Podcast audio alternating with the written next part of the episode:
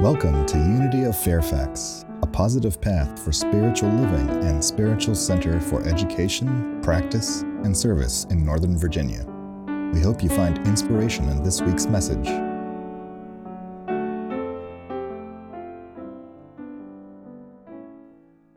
Hey, let me, let me ask you a question. Um, and I've kind of alluded to this last week. Does, does anyone here who is willing to share have or have you ever had a complicated relationship with that which we call Christianity? Okay, there, there are a few of us, not everyone. I realize that we draw a lot of folks in unity who have come from a various variety of other places and uh, faith formation. Have any of you, any of you here were raised in unity? I can probably guess at least one or two hands might go up. So we have a few. Great, welcome. So this is kind of like, yeah, this is just what we do. It's who we are. We're unity. There are some people who come to unity because this is the natural progression in their faith development. It's like, I didn't really have a problem anywhere else. I'm just, this is my next natural step. And then we have the rest of us who, who had an exposure to that which we call Christianity in some way, shape, or form, and it really wasn't soul satisfying. And yet we knew that there's something there that speaks to my heart. I shared last week, I was one of those people. I didn't grow up in a, in a, in a, in a church home, uh, partly because part of my family is Jewish, so that could have something to do with it. Partly because my parents uh, had some experiences that were uncomfortable and really supported my sisters and me in understanding that we are called to be kind to one another, to love one another, to make the world a better place. And sometimes we, and, and that we had the freedom and the flexibility to align with a community that worked for us, that just was a nice fit, or simply um, not have a community, but still make the world a better place. There are wonderful models of that. So, in this Lenten season, I want us to invest time in practicing a Lenten practice that we refer to as eliminating negative thinking. Let's eliminate negative thinking. And so, my desire in the next couple weeks, today and next week, and as we get closer to the Easter experience, is to eliminate, or in the very least, or in the very most, transform our relationship with that which we call Christianity. Because I've heard, uh, and, I've, and all throughout my Unity Church experience, lots of negativity directed towards this, which we call Christianity. And I think to myself, well, if we were you transforming that energy to something positive, then maybe we could co create something richer, better, more loving, more kinder, especially co created between these two things, or more importantly, right here in our hearts, or even deep in our guts, and even in our very bones. So that's my desire for this talk today and where we are going. You know, it's interesting that Christianity has over 40,000 named denominations. So, quite apparently, most of them are very small. but this notion that we have of having difficulty with our relationship with Christianity is not unique to us. I have friends and who are Jewish, friends who are Muslim, friends who are in other faith communities as well, and they say the exact same thing. It's like, my goodness gracious, you, you too? And it's, yes, too. We're not the only ones. There's this, this challenge that exists when individuals ultimately have a relationship with an organization. Let me phrase the question again. How many of you have a difficult or a complicated relationship with an organization in your life? That might be the IRS, that might be, oh, I said it, didn't I? April 15th is coming up. Uh, a homeowners association, a school, a church. Yeah, that's right, because we are dealing with individuals having a relationship with something collective. And there, I found really three problem areas where this, this shows up, especially in faith community.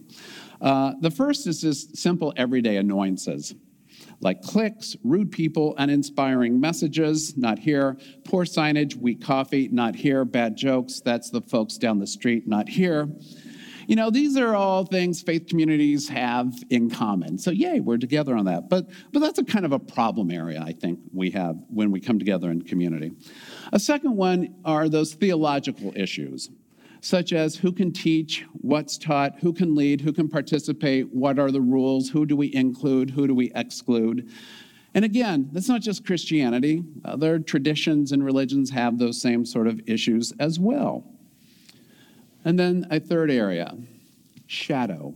I mentioned this a little bit last week, and if you've ever done any uh, personal work on yourself, especially from the point of view of the analytical psychology of Carl Jung, shadow material is something that we all have.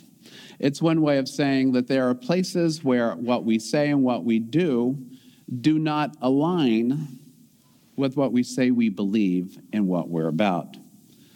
A definition of shadow is this one The shadow, is described by Carl Jung, as the unconscious part of our character or personality that does not align with the ideal version of what we are aiming for. And Jung called this the ego ideal. If you've done deep discernment work, if you've worked a program, if you've done fourth and fifth steps and 12 step, you probably have encountered this very consciously. But a lot of times our shadow elements are unconscious, whether as individuals or as an organization. And organizations have a, a personality or an identity. So, shadow is often, but not always, unconscious. We may not even realize we're saying or doing the particular thing that we are saying or doing. And even if that is pointed out to us, we'll usually deny it. No, I wouldn't do that. I wouldn't be discriminatory. I wouldn't project a bias. Well, let me give you some examples. Shadow is often projected onto somebody else oh, those people are immoral. Those people aren't good. Those people are doing such and such. You know, we, we project our shadow material onto some, some other folks. The challenge, and this is what we do a lot in unity, this is why we encourage self awareness, self growth, and understanding, is to, to find those parts of ourselves and not beat ourselves up when we find them first, but to somehow integrate them to understand where might that come from? How might I transform that energy? How might I leverage that into something really helpful and constructive? I've mentioned before, one part of our shadow is what we call bright shadow. And we see that when we engage in hero worship. We see the Superman, the Superwoman, this person we admire, that one they admire. Why do we admire them? Because there's something in them that we also have and haven't taken ownership of. So, Bright Shadow is a reminder for us that we are our own superheroes too. Let's just let our superhero out and share that gift with the world. So, when I closed the service last week, I asked everybody to think about what are your thoughts and feelings around Jesus or Christianity and Christians and that sort of thing. Here's the problem all of our faith communities are made up of one thing in common human beings doing the best we can to show up and live life. We often say, at least I often say here in Unity, we're no better than any other faith community in the world. We're no worse.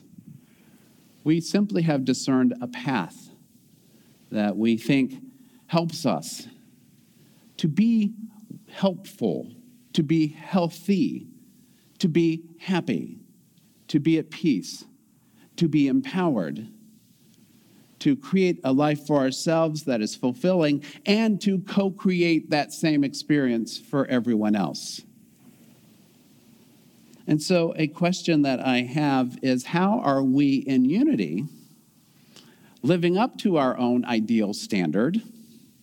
Where might we have shadow that we can integrate and have that conversation before we really go back and do a deep dive into where we fit on this, pers- on this uh, spectrum of the 40,000 Christian denominations.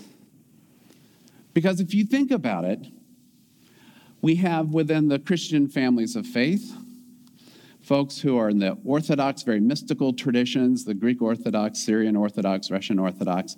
We have Pentecostal holiness, who have a very distinct worship. There are Roman Catholics who have a very distinct worship. There are Quakers who have a very distinct worship. There are Unity folks who have a very distinct worship. There are Methodists who have, you know, so it's like, wow. Let's make check in with ourselves first before we start looking at the others. So I wanted to share a description and walk through it that we shared last week about what unity is. And this one, I'm pointing it at the thing there. This one was written by a team of Unity folks in 2005. It only took 18 months. I'm not making that up. This is the result of a lot of people working for 18 months. But any of you ever work on a committee before? Okay, you don't understand how committees committee work. So, unity is a positive, practical, progressive approach to Christianity based on the teachings of Jesus and the power of prayer. Unity honors the universal truths in all traditions and respects each individual's right to choose a spiritual path. So I wanted to parse that apart for a moment and just ask ourselves, based on our experience with unity, Reverend Todd, this might show up in an interview next week. I'm just saying it might not. You'll want to be prepared. what do we mean by positive? When we say that, what we mean is God is not good, but God is the goodness itself showing up as each one of us. Therefore, we don't teach original sin or that anybody is inherently bad. We teach an idea that was put forward uh, most recently by Catholic theologian Matthew Fox original blessing. Each one of us born under inherent goodnesses. Practical. We believe that our teachings are designed to be integrated into one's life for personal and collective good that there are spiritual principles that undergird the, undergird the world. When we understand them, we can integrate them and create for ourselves a very practical, healthy, helpful, loving, generous life. And in so doing, support others in doing the same. This is not unique to us. Our desire is to share what is practical. Progressive. We are ever evolving and not confined to tradition or unalterable theological constructs or creeds. We have the capacity to integrate new teachings into our theology, such as spiral dynamics or the Gospel of Thomas, that isn't really new, but it wasn't found until 1945, even though historical reference had been, had been around for 2,000 years. We are progressive in the sense that we are always asking the question to whom can we open our doors? And how might we make our doors accessible? So, central to our teaching, central to our theology, is the development of inclusivity, diversity, equity, and accessibility. This is how we call progressive spirituality. Ours is an approach to Christianity we recognize that there are lots of different ways to approach it, and we look at ours as uh, grounded in the Judeo Christian tradition. And part of our, uh, we are culturally Christian. You know, we're doing Lent, Easter, Advent, Christmas. We reference the Bible. The Bible is our central textbook. And that's not all. That's not all. One thing that is unique to unity is our approach towards metaphysics. Unity metaphysics is based on the recognition of divine ideas as fundamental, eternal truths that underlie and transcends all physical manifestation. What we in Unity discern in the study of metaphysics are those realities that are true concerning the inner life of every human being, regardless of time and space and circumstance. Our approach, rather than being inherently extroverted, let's go out and convert them, is inherently introverted. Let's look and know ourselves, each one of us as an individualized manifestation of the creative magnificence of the universe. So, this is an approach. It is not a demand or a command to follow a particular set of teachings. I'll say a little bit more about that in a moment. We'll get back to that in a moment. So, we are, when we talk about the teachings of Jesus, that's what we're talking about. more so than the teachings about Jesus. This is a fine point of theological difference. Not making any other community wrong or bad. We don't have the right to do that. But our focus is on what did he actually say? What did he actually do? What did he actually model? How might we do that as well? We look at Jesus as a mystic and a wisdom teacher, an elder brother, a way shower. Savior? Not necessarily, with the exception that we are quote unquote saved when we follow his teachings. We are saved from our own ignorance, from our own attitudes of separation and division. Based on the teachings of Jesus and, let me get back to where I was at, the power of prayer. Prayer symbolizes the spiritual practices that we teach, and we teach a lot of them. Meditation, we teach a lot of different meditation styles. We do so so that each individual can find the spiritual tools that will work for him or herself to stay connected with that which they call the divine. We honor the eternal truths in all religions. We do a lot of interfaith work, you may have noticed, because we realize we are much better together than separate we realize that there is a lot for us to learn and we have a lot to share with our interfaith partners. And the world is safer and more loving when that happens. And we find that it is a better for us to build bridges and not walls. And finally, we respect every individual's right to choose a spiritual path. We don't tell you our way is the only way we will tell you that unity is here to support each man, woman, and child in understanding their own spiritual path and recognizing and awakening to the truth of their inherent worth and value, and yes, even divinity. I love it. That's what we're about. It's not dogmatic and it's not arrogant. And we don't blame and we don't do spiritual bypass. Or do we? When I asked some colleagues recently about this question, what would you say are the shadows of new thought? Well, in unity. And one of them said, Well, our biggest shadow is we don't think we have a shadow. okay, thank you for sharing. Because we're not perfect. And that's fine. If we were perfect, we wouldn't be here. So I, I, have four ideas of what I think are shadow elements in New Thought that I wanted to share with you. And when I say New Thought, I mean Unity and the other families of New Thought teaching. Dogmatism. I've heard over time some folks say, well, if Charles and Myrtle Fillmore, co founders of Unity, said it, I believe it, that settles it. That's it. I'm a true Fillmorian, as a term we sometimes use in Unity. Or sometimes we'll say that one in particular interpretation of Scripture or a teaching is the only interpretation of Scripture or teaching. I'm like, oh, please, really? Do we have to go there? Or, worse yet, my interpretation is the only one that is right. It's typical of human beings, right? We sometimes get in that space. You know, and I found other traditions do this too sometimes. The second one is blame the victim we have this wonderful teaching about the law of mind action and unity, meaning thoughts held in mind produce after their kind, right? If you get stuck in a loop, kind of like a hamster wheel of thought, anybody ever do that? It really shows up when you're worried about something or you're stressing about something. That has sometimes been interpreted that if you thought about it, you, or if something happened to you in your life, it's because you thought about it and you drew it to yourself. You're to blame. That's awful. We call that metaphysical malpractice. Metaphysical malpractice. Sometimes life happens, and there are a lot of reasons why things happen in our lives. But the most uncompassionate thing you can ever do when something happens is blame the victim. We are about compassion and love. So sometimes I've seen some of our teachings be misused to blame the victim. I've seen other traditions sometimes blame the victim for what happens. Interesting. There's this other idea of spiritual bypass.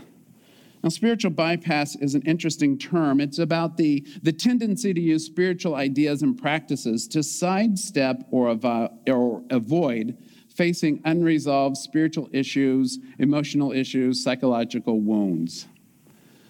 It's kind of like when we only look for the good. I'm not even going to look at the problems in my life.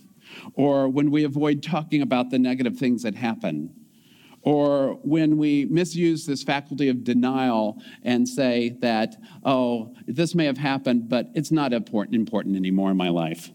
Or it's like pretending that things are fine when they are not fine. Oh, I prayed about it. Everything's okay now. Maybe you've seen some of that at some point in your life, somewhere along the line. And it was brought to my attention that other communities do that too. And then, of course, the final one is Aren't we special?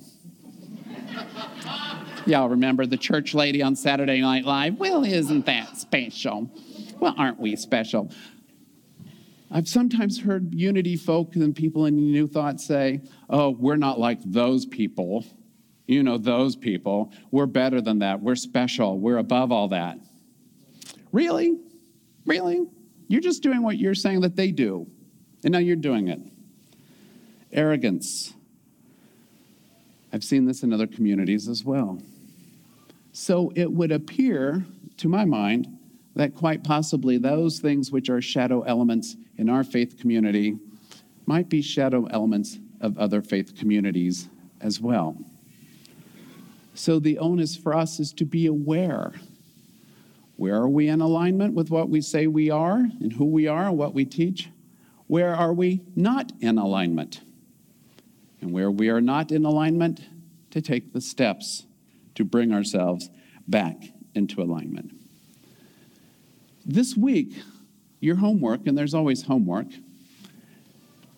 is to give some thought to what you consider to be the impact of unity in your life. Are there petty annoyances? Are there collective cultural issues that are getting in the way or that need to be transformed or transcended? Or how is this a blessing for you that you can build upon? Because next week I envision us really taking a deep dive and putting what we've talked about the last couple weeks together and recognizing and seeing how we have encountered these difficulties at home and elsewhere, and how we can elevate and transform them.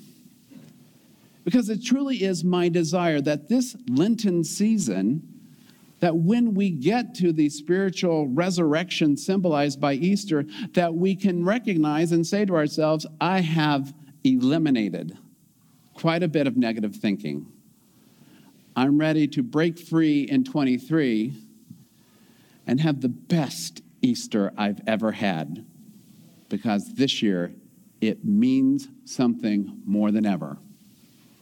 And yes, I will eat the chocolate bunny too. Peace be with you and namaste.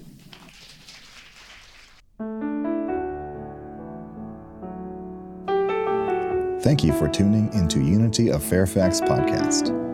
You're welcome to join us live in Oakton, Virginia every Sunday at 11 a.m. or view our live stream services from our website at unityoffairfax.org. We appreciate your donations to support this podcast to make our message of positive, practical spirituality more accessible to all. See you next time.